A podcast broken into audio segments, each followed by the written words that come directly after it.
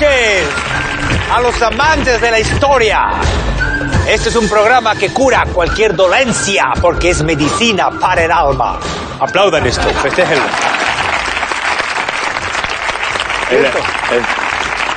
Qué, qué ortodoxia. ¿Verdad que sí? Y ahora, por favor, un fuerte aplauso para nuestros cuatro colaboradores. JJ Vaquero.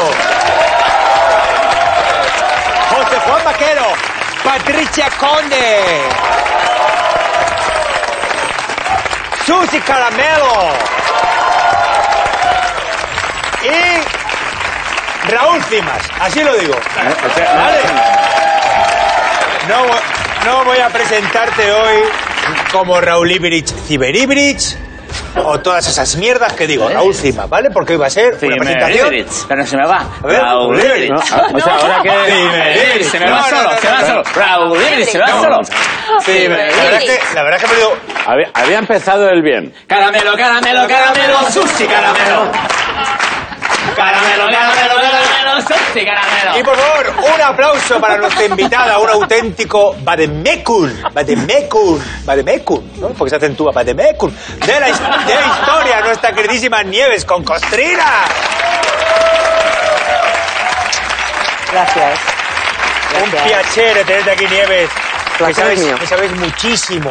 Eres para nosotros Oráculo de la historia. Mm, Gracias, Patricia. Bueno, voy a empezar con la pregunta para romper el hielo. Broken Eyes. ¿Qué remedio médico de toda la vida rescataríais? Venga, Baker. Eh, José Juan. remedio No, médico. José Juan Vaquero, ¿no? Dame algún ejemplo. Eh, perdona, le estás preguntando el nombre cuánto... Séptima temporada. Séptima temporada, ¿no? José Juan, ¿no? Bueno, Venga. a ver, ¿qué remedio casero, o sea, no, qué remedio, sí, qué remedio casero rescatarías? Venga, eh, soplar. Porque los padres de ahora no soplan las heridas como, los padres de ahora no soplan las heridas como los padres de antes. Mira, mi madre retenía líquido, era 60% agua. Y mi madre me soplaba la herida y me la limpiaba. Y venía mi padre que era 90% alcohol y me la desinfectaba. Eso era eso era perfección. Eso era quirúrgico, metódico. La hostia. Mi padre, mi padre tenía muchísimo alcohol en su aire. O sea, una vez eh, en mi cumpleaños se explotó un globo que había hinchado mi padre y se flambeó la barbacoa. O sea, no te lo... sí. tres, tres niños con coma etílico. El mago vomitó en la chistera y salió el conejo al chilindrón. O sea, no te puedes creer. Mira, te tengo que decir, el efecto el efecto que cambiaba las cosas. Cuando mi padre soplaba, había cambios en, en las cosas. Ostras, se pone mago, ¿no? Ha vuelto el mago. ¿Qué, pasaba? ¿Qué pasaba? Ah, por aquí. Ah, Bueno, pues mira. Eh, No me ahora te lo pregunto yo. ¿Eres José Juan Vaquero? Raúl, mira, esto lo viví yo cuando era pequeño. Mi padre dijo al camarero, un café con un chorro de coñac. Y mi madre dice, ¿pero qué dices? Con lo mal que estás de la tensión, quítale el café. Le puso un vaso de coñac, mira cómo sería la movida, que yo me estaba comiendo un caramelo de anís, se me cayó al suelo, mi padre lo cogió, lo sopló y me dijo, toma, un sol y sombra.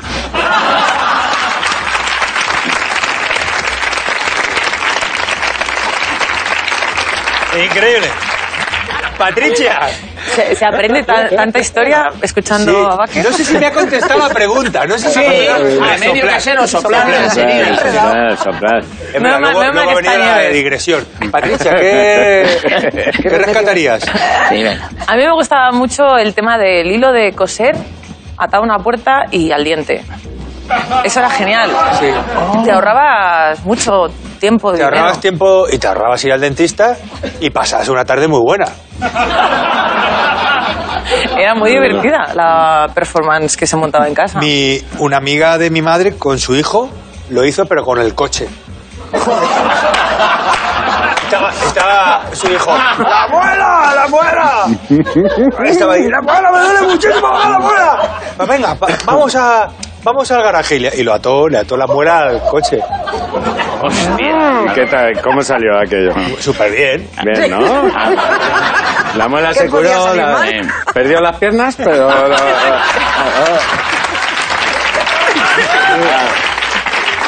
Pero la muela guay. Entonces, el hilo, el hilo lo rescatarías, Eso, ¿no? eso es muy, está guay. Está muy Y también lo que me, me fascina mucho en las películas, ¿no? De hace muchísimos años, antes de que existiera la cesárea, ¿no? Y esos partos tan, con tantos aparatos y tantas historias, que si oxitocina, que si eh, la epidural, que si tal. De repente, antes los partos eran, eh, corred, traedme toallas y agua caliente. Y ya está. ¿Para qué tanta gilipollez? A ver, si con agua caliente y toallas ya puedes parir, ¿qué cojones te tienes que ir al hospital y que te pongan de todo?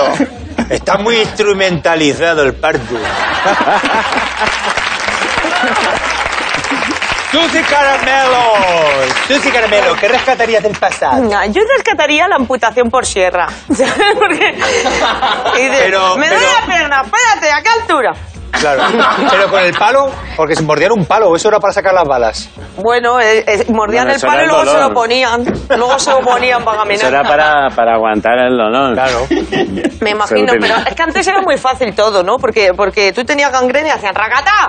Claro. Y estaba muy bien porque los médicos eran un poco peluqueros antes. Te decían, ¿cuánto te corto? Y tú, córtame un poco las puntas del muñón. Y, y luego que, que antiguamente, ahora hay muchos avances, porque antiguamente a ti te cortaban una pierna y tenías que ir con una pata de palo, que eso no quedaba bien con la minifalda ni quedaba bien con nada.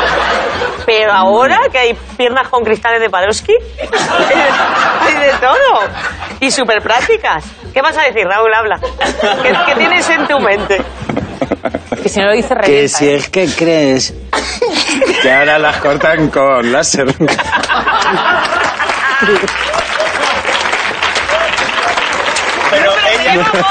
Hay que más. No sé qué te han dicho. Pero, pero di- Susi yo creo que también le gusta que no haya anestesia, ¿no? Claro. Yo creo que iba más por ahí la cosa. Porque Que, que no también había ahí anestesia. la diversión... Sí, bueno, y que, y que estoy muy a favor porque ahora cortan poco, ahora sí lo pueden evitar, hay mucha medicina y tal, y, se, y, se- y te pueden parar la gangrena. Eh, eh, Es que gangrena se hizo gangrena, que llevo todavía diciéndolo gangrena. Es mejor no decirlo. Cosas muy guay. Mira, hay chicas, hay chicas que se han hecho, se han hecho famosas en Instagram por lucir su pierna biónica. O sea, pierdes una pierna pero ganas seguidores. Que eso está muy bien. Eso está muy bien. Y, y gracias a eso tenemos cosas maravillosas como el brazo gitano, el frigopié. hay que recuperar, hay que recuperar la amputación. Vale, pues... eh, ¿Hacemos una viva la amputación? ¡Viva la amputación! ¡Viva la amputación! ¡Vamos! ¡Viva la amputación! Creo que, creo que es la primera vez en la historia que se hacen vivas a la amputación. Ay, Susi Caramelo, eres de traca. Gracias.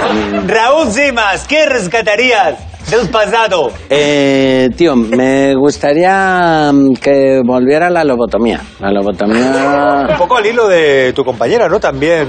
Sí, bueno, sí, es como una amputación más profunda. Eh, ¿Por qué quieres rescatar la lobotomía? vi un documental muy guapo, eh, pero se puso muy de moda, ¿eh? La lobotomía. Sí, es Sí, sí. la gente, sí, sí, vi a uno que iba por, de gira por los...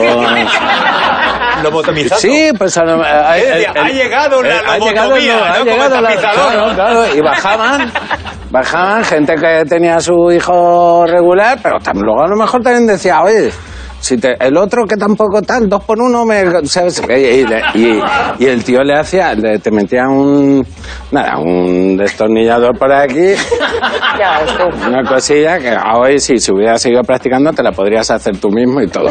Y, eh, Ahí. Claro, y los dejaba ahí ya como a C3PO cuando se le acababa la batería. Y el tío ya cogía, había, o bien te entraban por los ojos o había, había otro que te lo metía por aquí, un, un este de metal, ¿no? Y que y ya te, te calmaba al niño y además las noches de tormenta te protegía de los, de, de los rayos, ¿sabes? Y este, el médico este que el, el lobo- ha llegado- el lobotomizador a domicilio, este, este tío le daba así un toque, ve- venía la gente, ¿eh? Ahí iba todo el mundo ahí, lobotomía. Con los abanicos. Lobotomía. Iba, con su chiquillo, como los fontaneros. Y el, y el tío, sí, eh, y ya, mira, si le daba el liftado, pues le daba el liftado cortado con la muñeca, jugaba al futbolín que te caga ya el tío. Si te lo daba liftado, te lo dejaba con una sonrisa, así, como... Se te quedaba el nene como... Como en mis, eh, en, mi- en mis universos, cuando esperan el, el veredicto, que están así.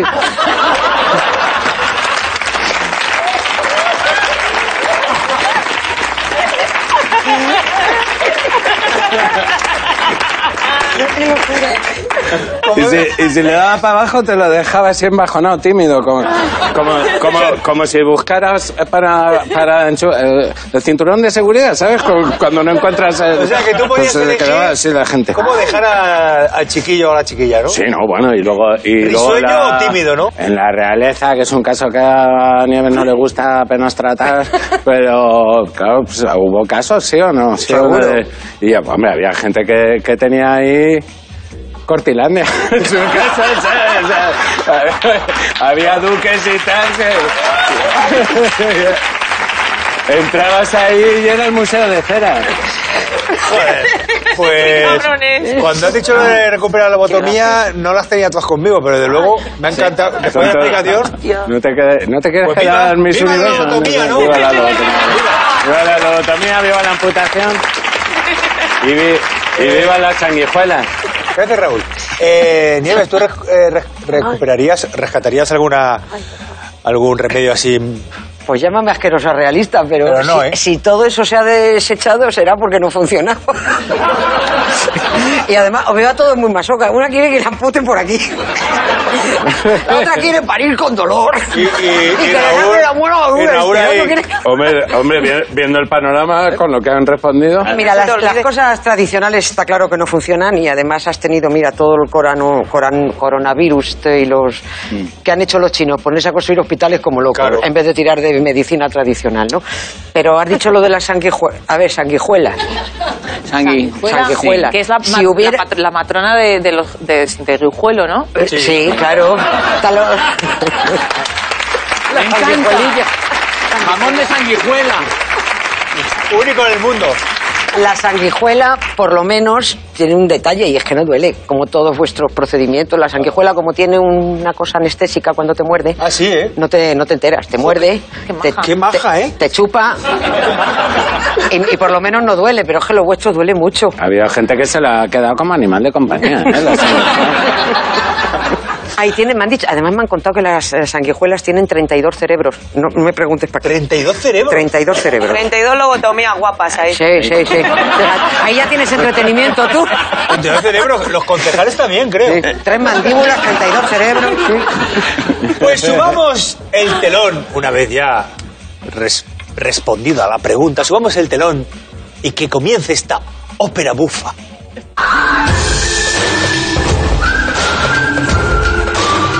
¡Fotomatona! ¡Fotomatona!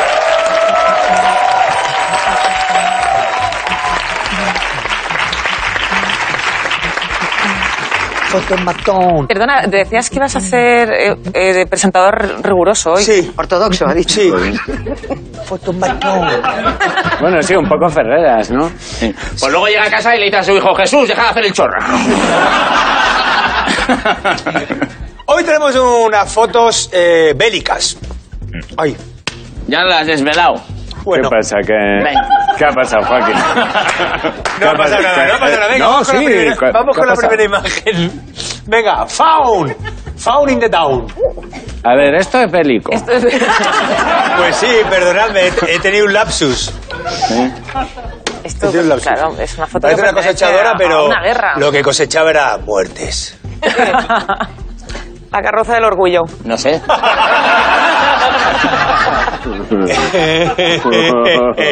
No. Eso pertenece a un avión, Va a ¿no? cortar pizza gigante. Ay, Susi. A ver, venga, ¿qué es eso? La verdad es que no se parece en nada a, ¿A lo que es? a lo que hay ahora. Realmente, yo cuando lo vi dije, what the fuck. ¡Hola! ¡Es un tanque! ¡Un tanque! Al descubierto. No, No, no, aplauda ahí.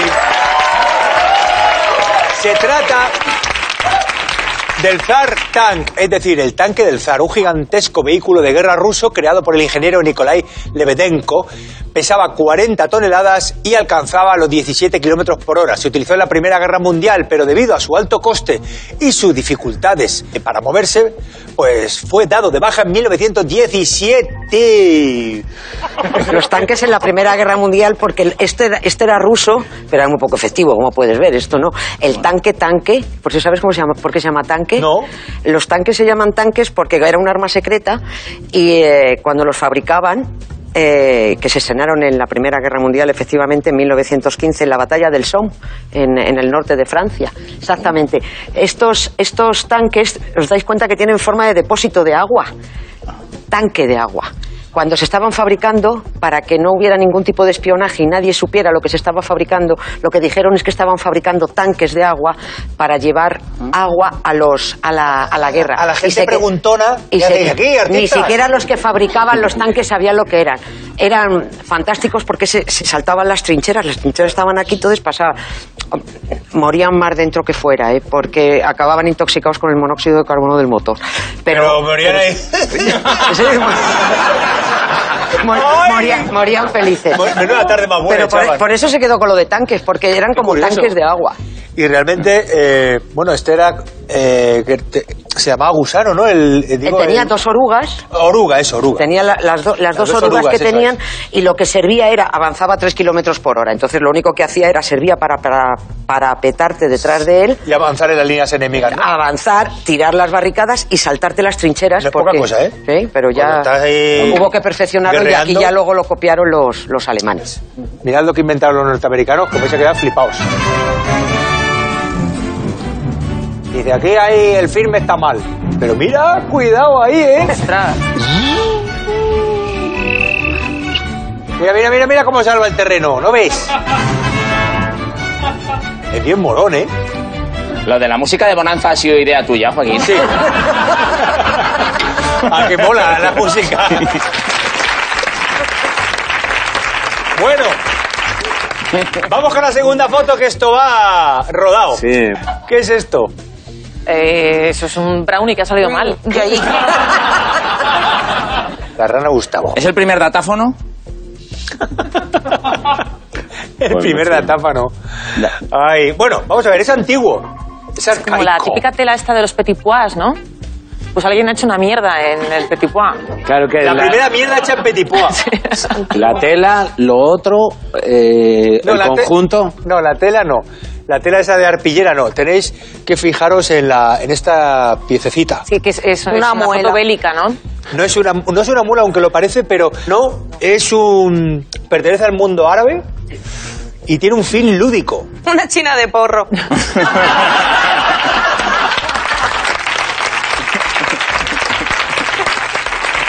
Pertenece al mundo árabe y tiene un fin lúdico y Susi ha dicho una china de porro. es la pieza de un juego. Iberibirich. El primer Eh, Tetris. la- pues el ajedrez. eh, el ajedrez. Oh. La torre. Es la torre. La torre. Se trata de la pieza de ajedrez más antigua del mundo. Tiene 1300 años. Los arqueólogos creyeron que era la representación de un altar o una piedra sagrada, pero luego se dieron cuenta que, que correspondía a una torre de ajedrez con la forma que tenía en el mundo islámico. Los primeros ajedrezes aparecen en el año 643 y fueron muy populares al final del califato Omeya. Hay teorías que afirman que su origen y el de otros juegos similares es, eh, viene de, de un juego indio llamado chaturanga, que se practicaba hamburguesas chaturanga, ¿no? ¿Cuándo, cuándo se No, dieron no. cuenta de que era más cómodo si le daban la vuelta al tablero y jugabas así?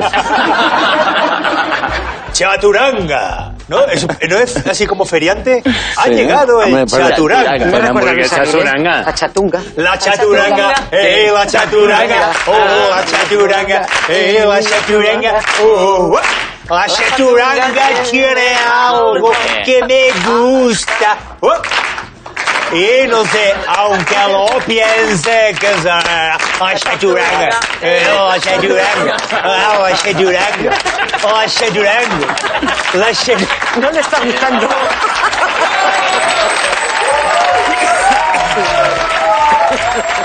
Queridísima Nieve, vamos a puntuar el fotomatone. Venga. Pues está claro, porque Vaquero ha ace- ha acertado el tanque. ¿Tanque? Y este señor Raúl Ibirich ha acertado la pieza de ajedrez. Me ha dicho que era la torre, pero ha acertado el ajedrez. Sí, aceptado. Hombre, O es que que- siendo árabes, hablar de torres es ponerles el caramelo Sí, en la sí, boca. sí. Punto y punto, ¿no? Pues vamos con una prueba que es morralla de la buena.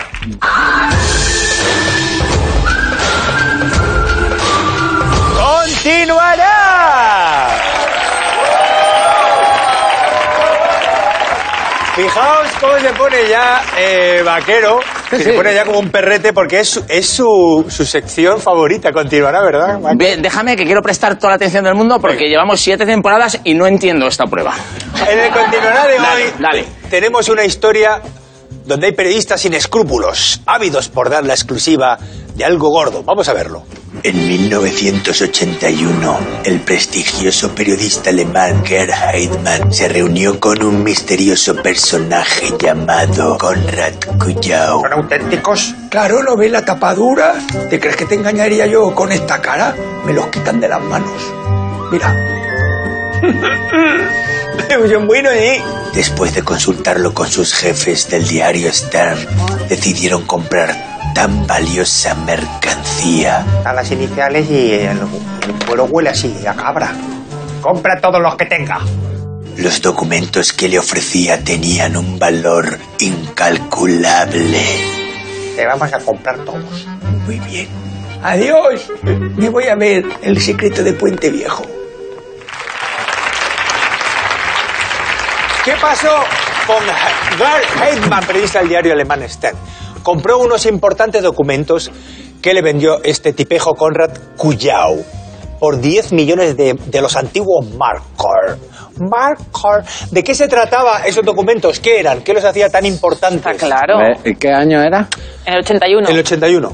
Los años 80 en Alemania, poca broma, ¿eh? Nina Hagen, ¿te acordáis de Nina Hagen? Hombre, La de Häagen Dazs, ¿no? Nina Hagen eh, Bueno, ¿qué, qué creéis que le vendió? Pues le vendió cosas Cosas. cosas que, eh, que eran marrones, ¿no? Que eran cosas secretas de los nazis que habían hecho mal y que tenían que guardar.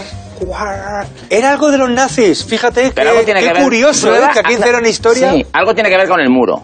81, no. No, no tiene que ver con el muro. No. No, es como algo muy personal, de un personaje... Hitler. ¿Por qué Antonio Hidalgo dejó Hitler, de trabajar ¿y? con Ana Rosa? No. Hitler y- ¿Hitler el qué? ¿Qué, de- qué del Führer? ¿El qué? ¿El qué? ¿De alguien de Eh, Hitler? el- Su- su- el su banderín de capitán su- ese que llevaba. No. Eh, su- Eva Braun. Eva Braun. Eva Braun Braun ahí, es en un una- li- sí, era, Eva Braun era una persona. El diario de No era un Hitler. Braun. ¡El diario, diario de de Hitler! Vamos a verlo. Logró vender los 60 diarios de Adolf Hitler no solo a la revista alemana Stern, sino también al británico Sunday Times, que los publicaron con un éxito enorme. Pero había cosas que no terminaban de encajar y un periodista del Sunday Times se lo contó a su jefe. Creo que nos la han colado. Porque en vez de mi lucha pone mi ducha y. Y, y hay más cosillas así. Hombre, es que si vas al detalle, claro, pero las tapas. Las tapas son buenas o no. Sí, eso sí, eso, eso, eso es verdad. El tiempo le dio la razón. Cuyao había falsificado los diarios sin mucha destreza. Sí, son muchas cosas. Esto ha quedado niquelado, menudo encuadernado. Incluso se equivocó en las iniciales confundiendo una F con la A de Adolf. Bueno, Los diarios de Adolf Jones. Eh, Gerd Heidmann envió los documentos a varios historiadores, entre ellos Hugh Trevor Roper, director del diario inglés The Sunday Times, que corroboró su autenticidad y los publicó. Pero poco tiempo después, al poquico, vaya, se descubrió que era todo una puta patraña, una burda falsificación y el escándalo provocó que Cuyao y Hedemann fueran sentenciados a 42 meses de prisión y que los editores del STEM dimitieran y que la competencia ridiculizara el Sunday Times. Qué pena que fueran falsos, porque me imagino a Hitler ahí, querido diario. Hoy me siento un poco plof. Hoy no tengo ni ganas de matar. No estoy católico. ¿Sabes, Bueno, ¿Sabes que el diario de mi hija Luna tiene delay? ¿Cómo que te diréis? Sí, que no va la hoja con el día. Pone domingo 12. Ayer fui al parque. ¿Pero para qué? Pues ponlo ayer, cojones, ¿sabes? ¿Por qué le lees el diario a tu hija? Esto digo yo. ¿Por qué le lees el diario a tu hija? Porque no me deja mi mujer. A mí no se me había ocurrido eso en la vida. A mí no, ¿Cómo, cómo? A mí, a mí no se me había ocurrido. Espera, espera, espera. Sí. No le lees el diario a tu hija porque no te deja tu mujer. Claro, a mí no se me ocurre leer eso en la vida, pero si no he leído nunca. Ahora, fue decirme mi mujer, no le leas el diario a la niña, me compré hasta unas gafas. O sea, te lo dije. o sea, me pillaron, no fue buena idea subrayarlo. Subrayar es tan importante. Subrayé. Hay que leer el diario. Queridos amigos, hay que mirar el móvil de las parejas, hay que mirar, eh, meterse los mails. Sí, sí, Sí. hay que hacer todo eso. Sí. Registrar los cajones, Ah. hay que ser así en la vida, cojones. Hombre, claro. Ok, no, es que hay que dejar que confianza ni que leche. Mi mujer, Claro que sí, gente ahí sí. mi mujer te ha mandado... Gente suspicaz, coño. Te ha mandado un mensaje de Movistar al teléfono y no, y no lo has leído. ¿Por qué? Digo, porque si es importante que lo manden al tuyo, que eso lo leo siempre. Bueno, vamos a. Vamos a valorar, querida Nieves, vamos Hombre, a está valorar. clarísimo. Está clarísimo, Patricia. Patricia, el punto para Patricia. Un Yo puntito, para mí, un puntito gracias. para Patricia. Muy bien. Vamos a poner toda la carne en el asador con la siguiente prueba. Verazo Falaz. Mi prueba favorita, Verazo Falaz. En esta prueba no hacemos distinción por sexo, raza o religión. Nos da igual porque en cualquier historia podemos meter una buena trolaca. La primera historia que os propongo es baños mixtos. La separación por sexos de los lavabos tiene su origen en una gran fiesta celebrada en París en 1739. Allí se estableció por primera vez una habitación con un inodoro para los hombres y otra con uno para las mujeres, que en realidad era un orinal en un mueble de madera. Todos los asistentes lo fliparon bastante con esta excéntrica novedad y así comenzó la separación de aseos y los aseos por sexo también podemos decir que empezó ahí. Bueno, vamos ahora con otra historia que es biombo separatista. En 1932, el ministro de Educación, Fernando de los Ríos, decretó por primera vez que las escuelas públicas fueran mixtas. Sin embargo, la docencia estaba todavía copada por el clero que se opuso a la medida. Por eso muchos profesores dividían el aula con un biombo. ¿Cuál de estas dos historias es la verdadera? Eh, Lleva macho, orejas de este- burro. Claro, le están haciendo el castigo del burro, pero que ese tiene que ser el jefe de estudios, el que está arrodillado. Eso repetidor, ¿no? ¿Es, eno- eh, ¿Es enorme o el que o han sacado a dar la lección a un niño prodigio?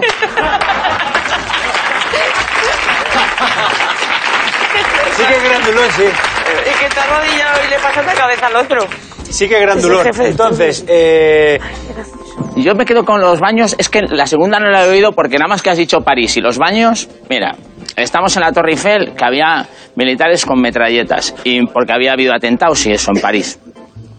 Y me voy con mi hija a un baño público y voy a entrar con mi hija que es pequeña al baño de los tíos y me dice un militar que no. Y bueno, hubo un momento en que me cabreó tanto que le dije al nota, te tragas la metralleta. Se lo dije, se lo dije. Bueno, ¿En francés? Y- ¿eh? En español, ¿no? en, en español sabía que no me entendía. Joder, si no, no tengo cojones. O sea, no puse ni acento. No puse ni acento. No que, que le podía haber dicho, te tragalé, me tragallete. No, no me atreví, no me, no me atreví. Vale. Total, que al final conseguimos mear, hay un espolio que se monta que te cagas y según vuelvo con la niña, digo, a tu madre de lo que acaba de pasar, ni pío. A 150 metros de mi mujer, en la Torre Eiffel, cariño, ¿qué gritó la niña? ¿Qué gritó? Grita. Eso por leerle el diario. Sí, así que me quedo con los baños de París. all right. Patricia, eh, ¿qué me dices? ¿Cuál crees tú que es la verdadera? No sé, yo es que eh, en el colegio de repente, en segundo de GB, éramos todo niñas y de repente un día anunciaron que venían niños y nos quedamos todas picuetas. Entonces yo digo, tan, desde 1730, ¿has dicho? Sí, con mil, mil- 1932. Eso, 1932 hasta... Con la República. Claro. Eh, me parece muy... no, lo del biombo no lo había visto nunca. Seguramente sea verdad, No, pero, no, no te encaja. pero no me encaja mucho. Bien. Pues tenemos dos baños. ¿Qué dices, Susi? Yo también creo la de los baños, que bueno, lo veo innecesario porque con ese vestido se pueden cagar dentro y no se entera nadie, pero...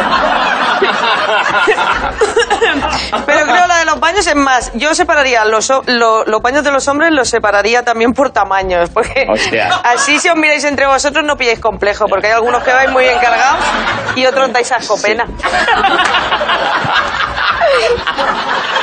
Rufo, ¿qué me dices de la historia? no veas lo que me pasó con la de cero en historia. Eso lo cuenta, pero la, la, la chorra. Lo mía. lo hablan- sí, lo hablan entre ellos. Eh, mira, eh, bueno, sabes que está la ley. La ley sí que sí. Hay tres. Dila tú, que te explica muy bien. Pues Raúl tiene por costumbre, Nieves, que cuando todos dicen lo mismo, él se Dice pone la a la contra. Ah, eso es. Entonces- De esta manera, ¿qué pasa? Que si acierto, me llevo todo. Y si no, tengo una excusa por la que no he acertado. Exactamente. Pues la historia veraz es los baños, Rufo. Os voy a contar una historia de, de baños. Hasta el siglo XIX solo existían aseos para hombres en lugares públicos. Cuando las mujeres ac- accedieron al mundo laboral, las instalaciones escaseaban, por lo que se comenzó a enseñar virtudes de control de las necesidades. A- esto a las mujeres, para que no fueran tanto ahí a mear Lo que viene a ser aguantarse. aguantarse. El primer, el primer lugar donde se exigió por ley aseos para mujeres en el trabajo fue en el estado de Massachusetts en 1887 y un siglo después llegaron los avances definitivos, el baño unisex y el secador de manos. Muy bien, hombre. Nieves, ¿El secador de manos vino a, a la vez? O sea, lo de... Lo de... ¿Y cómo puede ser que, que aún no funcione bien?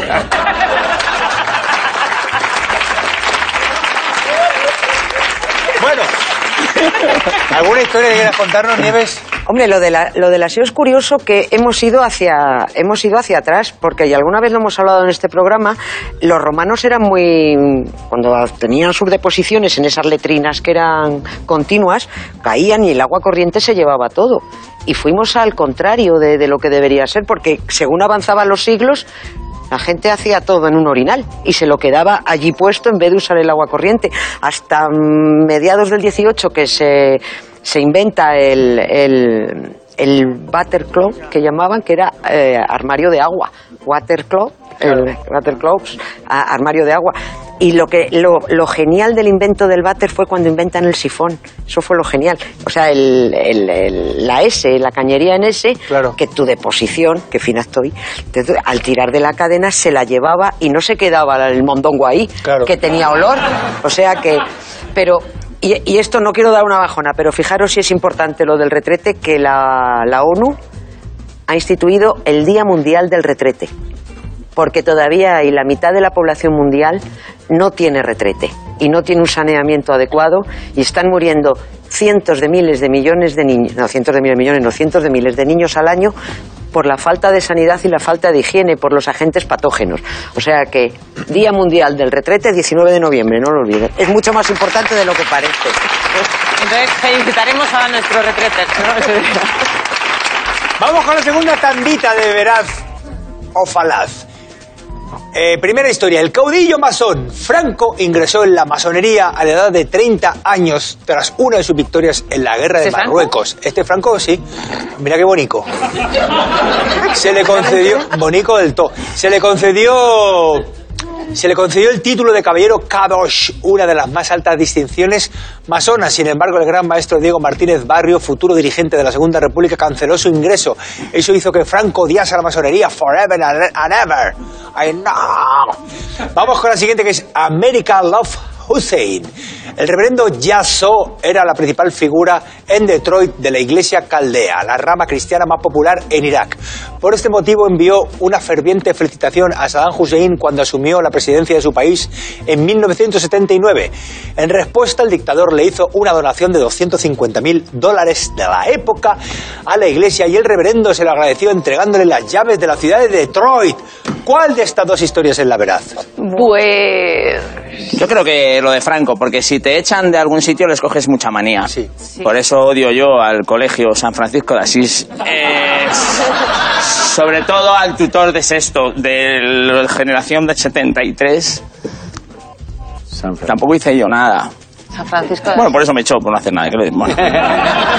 Yo paso por ese colegio cuando voy a Huecillo. Ya, yo llevo a mis hijas, que se jodan. Buen colegio. Llevo, la llevo. No, muy buen. A ver. No, no, no. A ver, que van mis hijas al colegio. Y a- ahora hablando en serio, es un gran colegio. eh, y porque yo sé que a mí me echaron y fue culpa mía. Por eso llevo a mis hijas. No soy mal padre. Pero. Pero cierta manía, la gente que te echa, Claro. les coges. Entonces piensas que es la veraz es la de Franco Masón.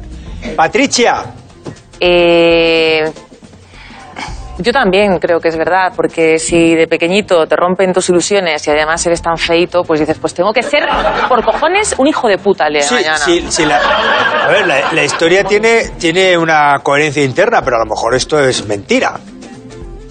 Pero bueno, decís A que mí la- me haría ilusión que fuera ¿te verdad. gustaría? Vale. Feito, feito yo. Feito tampoco. le- No, le no, veo, no. Le veo que de pequeño. canijillo, ¿no? Vamos, a los dictadores de pequeños son monísimos, ¿eh?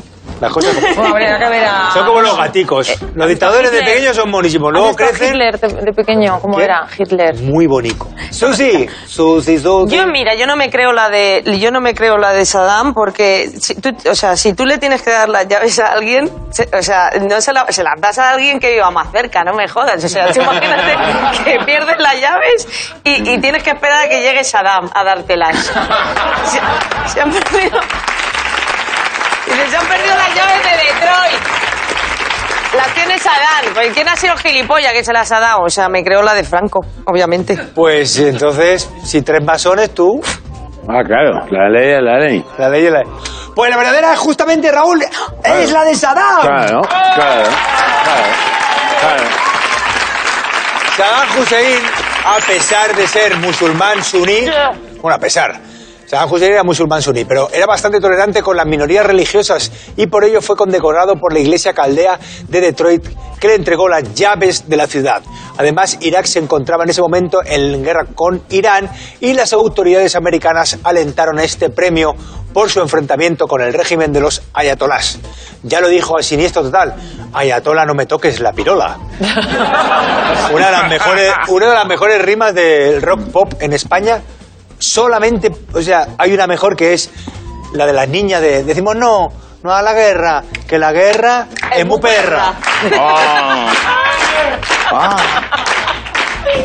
Vamos a ver, Nieves, ¿qué nos puedes contar de Franco y los masones? Ah, pues el padre de Franco era masón. Sí, El padre de Franco era Ni- Nicolás Franco era masón y el hermano, el hermano Ramón también. Ramón- eh, eh, bueno, a- a a- al, al dictador este no sé cómo no le explotó la cabeza, es que el hermano Ramón Franco era militante de Esquerra Republicana. exactamente. o sea, que, o sea, que lo, que lo tenía, lo tenía, Y lo tenía y tuvo una hija extramatrimonial que Franco intentó borrar en el registro civil de Barcelona la existencia de la hija de, de- Ramón Franco. Entonces, tenía un odio a la masonería.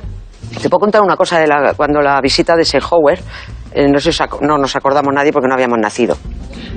Pero Eisenhower vino a, a España cuando Franco necesitaba abrirse a- internacionalmente y antes de venir el, el presidente estadounidense mandó a dos senadores aquí a España a que se entrevistaran con Franco para ver por qué quería, eh, tenía interés en que viniera aquí el presidente, ¿no?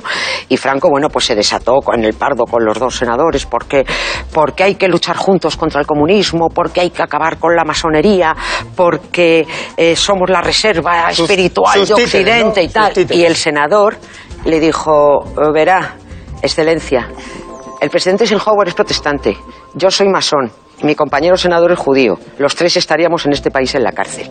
O sea que ya me puede dar usted otros argumentos. Entonces ahí mejoró la cosa. ¿Cómo? Vaya zasca. Sí, le dio un zasca que no, zasca. que no veas. Esto Y- lo contó y- muy bien en un libro Gore Vidal y, y le arreó pero bien. Entonces el tío cambió porque prefirió arrugarse, pero necesitaba la, la visita de, de Eisenhower a España para, para conseguir la, y sobre todo la entrada a la ONU. A la Eh, ONU no era un pajarraco. Sí, sí, era, era- era tremendo, era tremendo. ¿Quién ha sido el vencedor de la prueba, Nieves? Que como que no puedo dar un vencedor porque uno ha acertado Bueno. uno vaquero, otro no, yo voy a seguir repartiendo puntos, ¿vale? Venga, pero se vaquero puede- uno que ha acertado Bien, la primera. Bien. Uno. Llevo dos. Patricia otro porque acertó la primera, el otro no. Y Raúl que ha acertado, aunque sea lo tuyo es por descarte, macho. Y Susi Yo, también. yo no he acertado nada. Sí, Susi también ha acertado. La primera de. Y la de del baño y sushi, o sea que tenéis uno cada uno. Muy bien. Eso es. Vamos con el Pero, a ver, recuentito. eh, es una filosofía de vida, Nieves Vamos con también. el recuentito Sí, sí, sí. que viene. Pero luego te la cuento, que vamos con el recuentito. Vamos con el recuentito que viene calentito. Venga. Vaquero tiene dos puntos, vaquero. Dos puntos. Patricia, dos. El, el recuentito. Susi, uno. Y Raúl dos. Y Raúl, dos. All right. Vamos con la prueba más dicharachera de Cero en Historia. Del dicho al trecho. Del dicho al trecho. El discurso más largo de Fidel Castro duró cuatro... No, Sí, duró casi pa- siete horas. Paró para hacer el recuentito.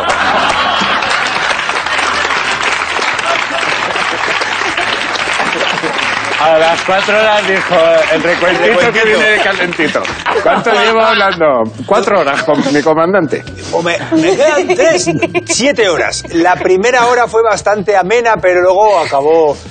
Claro, se hizo larguito y además acabó yéndose por los cerros de Úbeda. ¡Ah! ¿De dónde viene esta presión?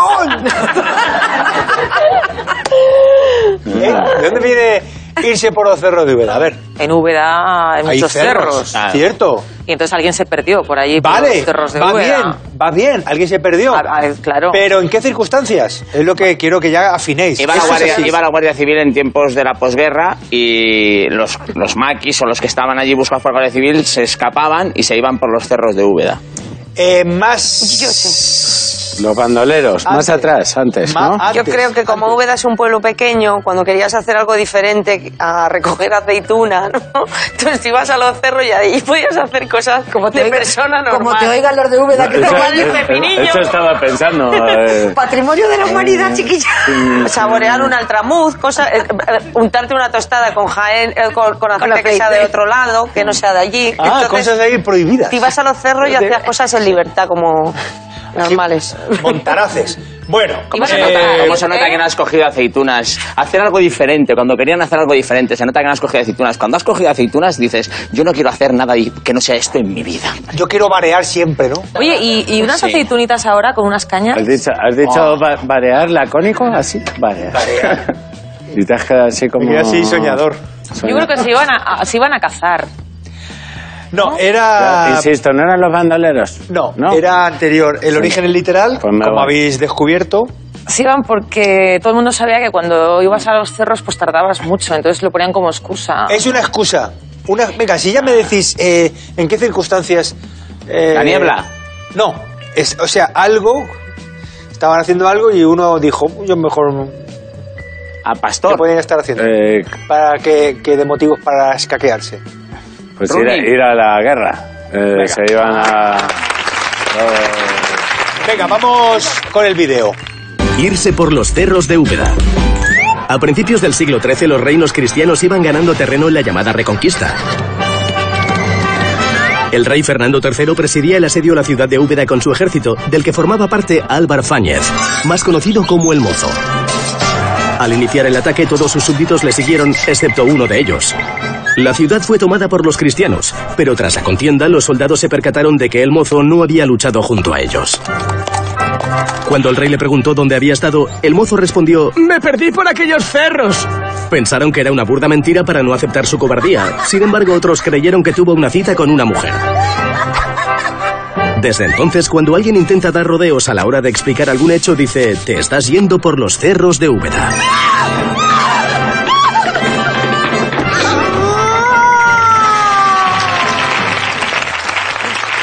No se sabe exactamente si Alvar Fáñez realmente se escapó por la batalla por cobardía o por amor. Lo que es cierto es que el mozo era probablemente un descendiente de un capitán de Alfonso VI con el mismo nombre. Este capitán fue nombrado varias veces en el Cantar del Mío Cid y jugó un papel tan importante protegiendo la frontera de Castilla que existió una región llamada Tierra de Alvar Fáñez. Alvar.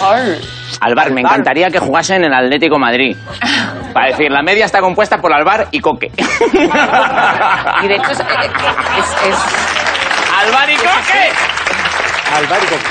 No, iba a decir que, que, también, que, que se, que se ha salido fuera, es internacional la expresión, ¿no? Dicen, you go for the Vedas Mountain. Sí, Sí, lo dice mucho No. Donald Trump. dice Donald, Donald Trump.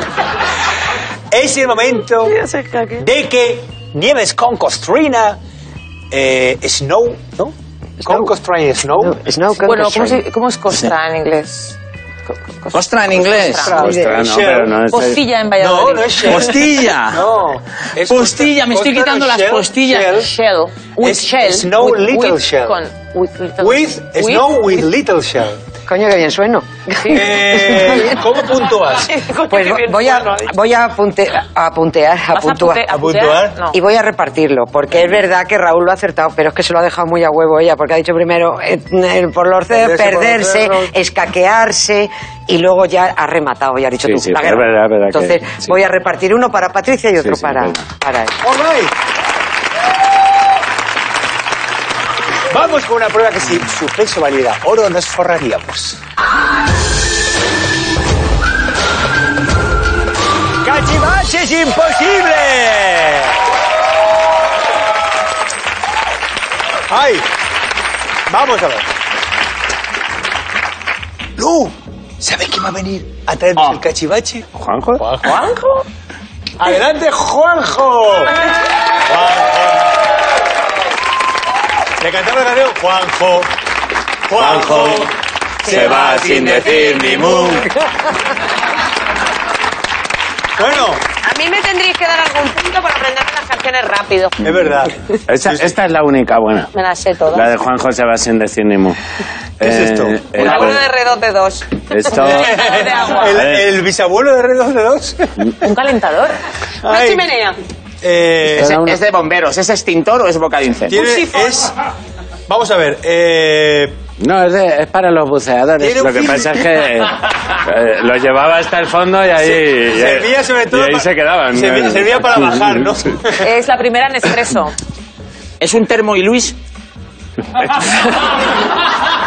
Podía, podía, podía salvar vidas. Este programa que hemos empezado hablando de cosas. No, buena de oxígeno. Oxígeno. No. Sí, ese- esto, esto una vez que pesa mucho, esto salvaba vidas. Te perseguía un león, lo soltabas y corrías más. Hostia, qué miedo esto. Que se sube esto. Ay, ¡Hala! me da de entera. ¡Hala, mira! Se le- Es un lego. Eh, no, eh, en principio no es desmontable, ¿vale? Ah, vale, es para sacar sangre. no, no, no, no, no, no, no, no. Eh, lo limpiaba todo a fondo. Venga, pues era un Ah, pistón. para lavativas. Esto era la... No sé, eso que sale así, eh, yo veo el pitorro ese y digo, pues eso ya es como echarle gasolina al coche, ya eso encaja. Vamos a ver. eh, es algo que usan los médicos. Para esterilizar. Un aplauso para Patricia. Te lo llevo Se trata. Pero que claro, como Raúl no para de, Raúl no para de farfullar. Pensaba que era un busca, el primer busca. Se trata de un esterilizador de vapor de principio del siglo XX para desinfectar instrumental quirúrgico. Hace no tanto tiempo la higiene brillaba por su ausencia y se operaba en mesas de madera que acumulaban desperdicios de operaciones anteriores. En 1867 el médico inglés Joseph Lister estableció los principios de la asepsia aplicando calor al material quirúrgico. Gracias a ello la mortalidad bajó notablemente. En mi instituto hacían el agujero del pendiente con una aguja, pero también esterilizaban antes quemándola con un mechero. O sea que, que cuidado ahí Eso, en mi colegio. eso es la foto, eso, eso es Mira, Susi, dedicado a ti. Sí, lo estoy viendo. un- es- pero eso era un castigo por hacer trampas en piedra, papel o tijera. Si, si veían que sacabas después, cuando ya veías que tal, ¿O no era el dicho este de cuando vayas a la carnicería, pero extremo? Ese- ese- Literal, cuando- que no te corten ni por aquí, ni por aquí. Bueno, Di- dichos extremos. dichos extremos, dichos llevados a la literalidad. Gracias por estos momentos que me han proporcionado ustedes. Aplaudan a nuestros compañeros. Aplaudan también a nuestra querida jueza. Nieves con Costrina. Ha sido maravilloso tenerte aquí, Nieves. Nieves, ha sido el momento de finalizar, poner el punto final a este programa, programón, diría yo. Eh, haz tus cálculos mentales, te doy el pergamino, suena la música solemne, libre de derechos, porque a Edward Elgar y a- o a sus familiares no le pagamos ni un puñetero duro por esta pompa y circunstancia chichinabesca. Y ya anuncias el ganador y nos vamos ya cada uno a nuestra Kelly. Está clarísimo. Vamos allá. Salvar hasta la campana. Por el poder que se me ha otorgado, yo, Nieves con Costrina, nombro justa ganadora. Porque ha estado proactiva, porque lo ha adivinado casi todo y porque ha traducido mi nombre al guiri a Patricia Conde. Enhorabuena, Patricia.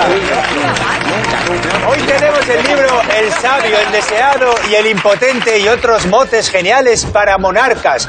También estaba el felón, ¿no? ¿Cómo era el felón? Yo lo llamo el más tuerzo. Más que tuerzo, tengo más Fernando. VII. Ese, el cabrón. Y el, y el hechizado, el cabrón. El cabrón y aburrido, no era un cabrón fascinante No, era, como era muy malo. Le llamaban el campechano también. El hechizado era otro, era Carlos II. Claro, Carlos II que estaba, ese estaba ahí, como las mises. ahí. Ese está... Se pasó todo el reinado ahí.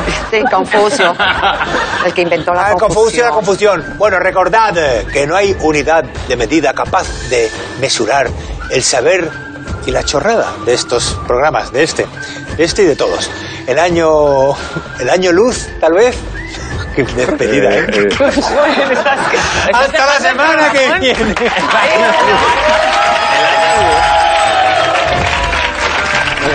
Decir, el final no lo he entendido. Enhorabuena. El final no lo he entendido. ¿72? El final no lo he entendido.